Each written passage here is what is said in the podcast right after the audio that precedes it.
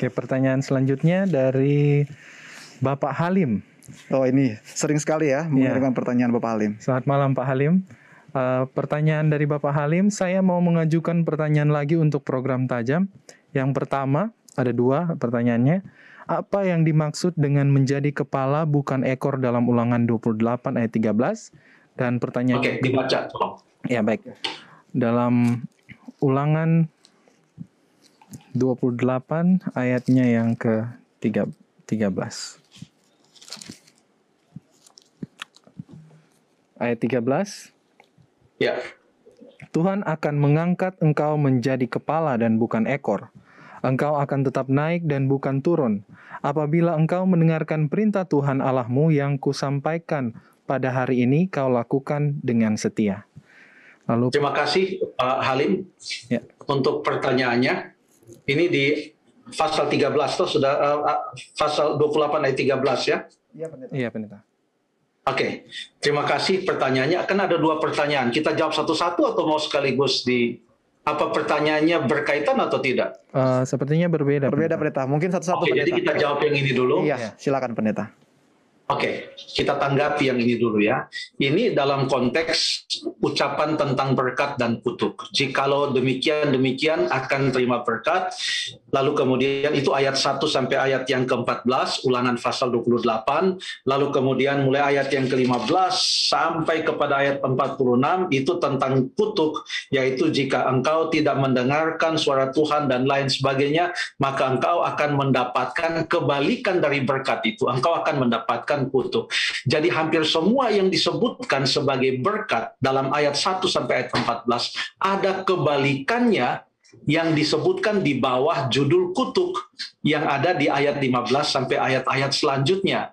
Sekarang salah satu cara untuk memahami firman Tuhan, kalau kita tidak bisa langsung memahami uh, uh, apa yang ada dalam ayat itu, khususnya dalam konteks ini, kita lihat apa kebalikannya. Apa lawan kata atau lawan keadaan dari ayat tersebut. Sehingga kalau kita mengetahui dia punya keadaan yang uh, negatif, maka kita bisa, oh berarti yang disampaikan di dalam berkat itu yang dimaksud adalah seperti ini. Coba kita bandingkan ayat tadi yang tentang berkat dengan apa yang akan menjadi uh, kutuk bila mana mereka tidak mendengarkan dan mengikuti akan firman Tuhan. Sekarang kita baca dalam Ulangan pasal yang ke dua puluh delapan, ayat yang ke empat puluh tiga dan ayat empat puluh empat. Silahkan Lando atau Jeffrey, uh, maksud saya Stephen. Ayat empat puluh tiga dan empat puluh empat, pendeta. Orang asing yang ya. ada di tengah-tengahmu akan menjadi makin tinggi mengatasi engkau, tetapi engkau menjadi makin rendah. Ayat dua puluh empat, ia akan memberi pinjaman kepadamu, tetapi engkau tidak akan memberi pinjaman kepadanya. Ia akan menjadi kepala, tetapi engkau akan menjadi ekor. Terima kasih. Jadi inilah kebalikan dari berkat tadi. Ada hal di sini yang boleh kita bandingkan. Tadi di ayat tiga belas mengatakan, engkau akan menjadi kepala dan bukan ekor, engkau akan naik dan bukan turun. Apa yang dimaksudkan dengan engkau akan naik dan bukan turun? Tadi di dalam ayat yang ke empat puluh tiga, kebalikannya, orang asing yang di tengah-tengah kamu akan menjadi makin tinggi mengatasi engkau, dan engkau menjadi makin rendah. Jadi tinggi mengatasi engkau. Tinggi untuk menguasai engkau dan engkau makin rendah. Mereka akan berada pada posisi sebagai tuan dan engkau akan diperbudak. Engkau akan menjadi hamba-hamba mereka. Dengan kata lain, bahwa kehidupanmu akan sama seperti kehidupan pada waktu engkau ada di Mesir. Karena waktu engkau ada di Mesir, engkau paling bawah. Dan orang Mesir itulah yang memerintah dan memaksa kalian untuk bekerja. Itu yang dimaksudkan dengan uh, engkau akan naik dan bukan turun, atau kalau kutuknya, mereka akan menjadi lebih tinggi dan engkau akan menjadi lebih rendah.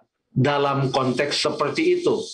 Nah sekarang, dalam konteks itu jugalah kita perlu membaca uh, mengenai kepala, lalu kemudian ekor. Kenapa?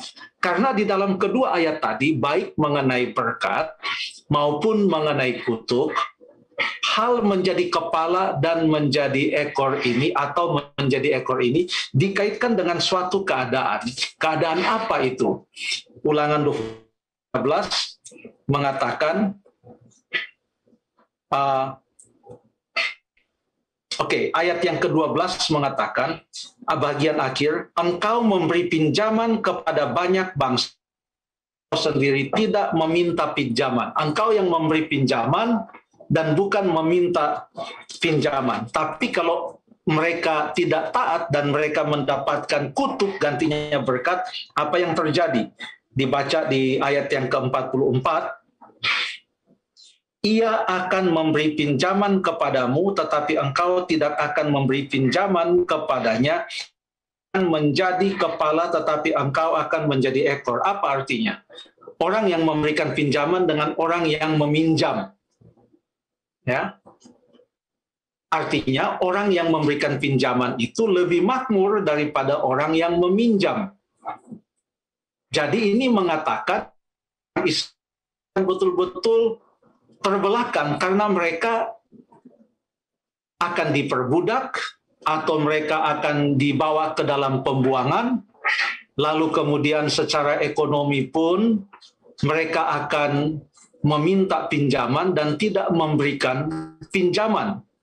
Jadi menjadi kepala dan menjadi ekor ini bukan secara spesifik berbicara tentang apa yang mungkin saja kita pikirkan, bahwa kalau kita setia kepada Tuhan, maka dimanapun saja kita bekerja, pasti kita jadi direktur.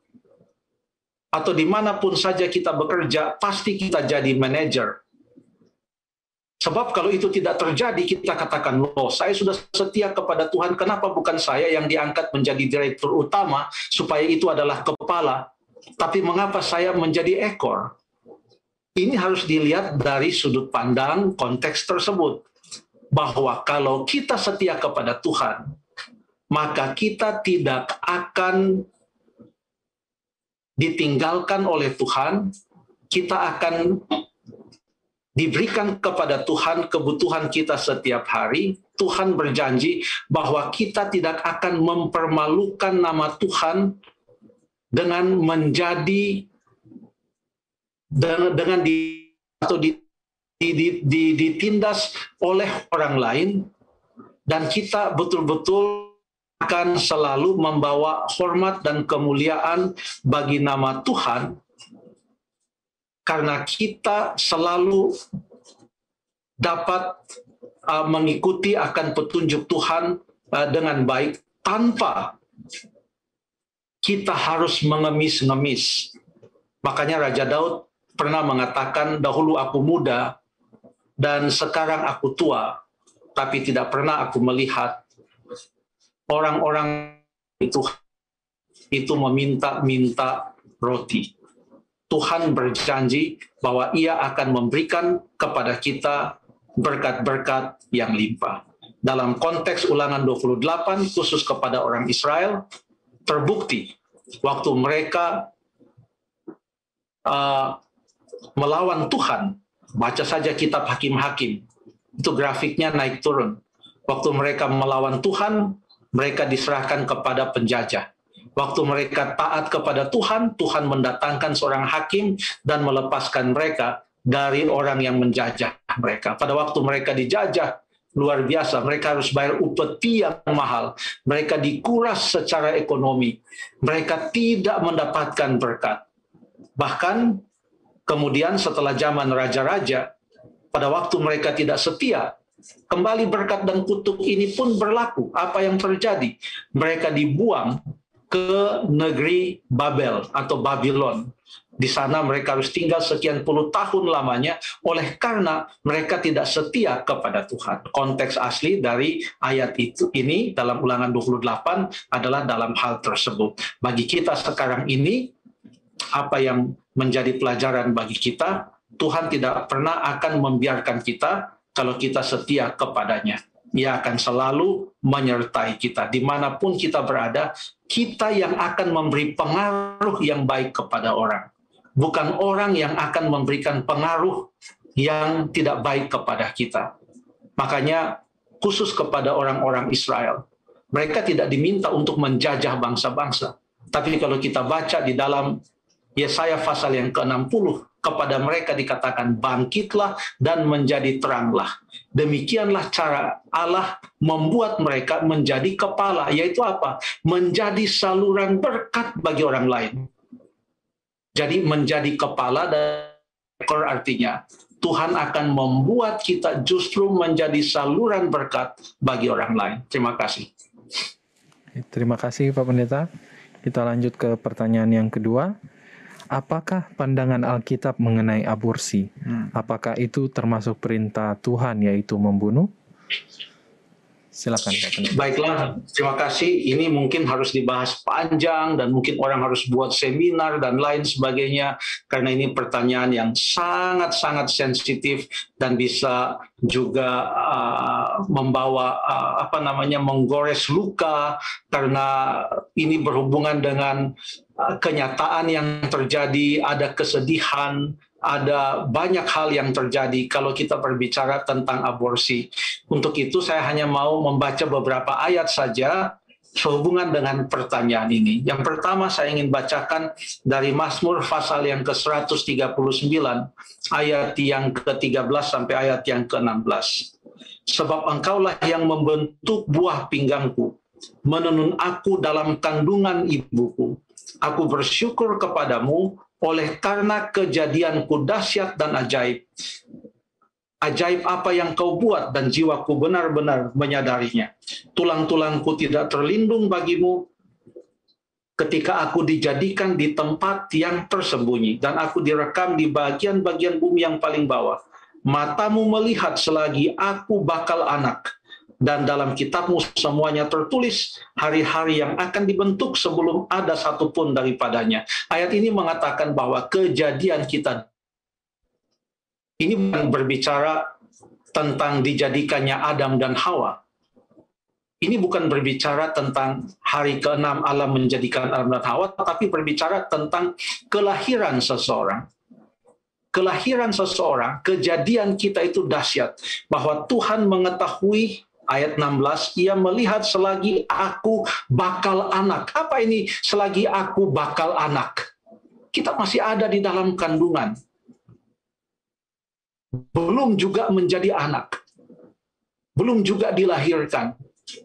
Tuhan mengetahui. Artinya, setiap bayi, bahkan setiap bakal anak yang ada dalam kandungan itu, itu sangat berharga di hadapan Tuhan. Di dalam Alkitab ada beberapa ayat yang berbicara tentang anak gugur.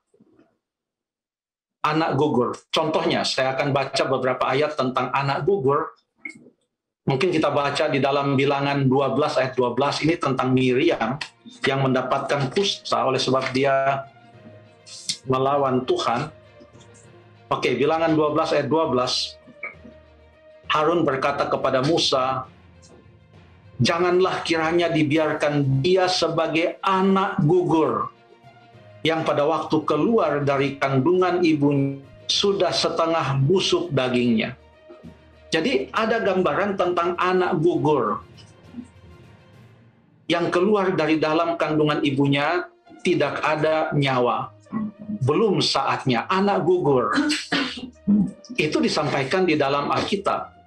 Jadi ini berbicara tentang keguguran, gambaran keguguran, walaupun dipakai sebagai suatu metafor untuk menggambarkan keadaan Miriam yang akan mendapatkan kusta oleh karena ia melawan Tuhan dan melawan Musa. Ya. Yang Alkitab katakan adalah tentang keguguran. Saya coba-coba cari di dalam Alkitab, belum ada cerita tentang menggugurkan. Kalau keguguran ada, tapi menggugurkan nampaknya tidak dapat kita temukan contoh di dalam Alkitab. Kurang lebih demikian saja. Terima kasih.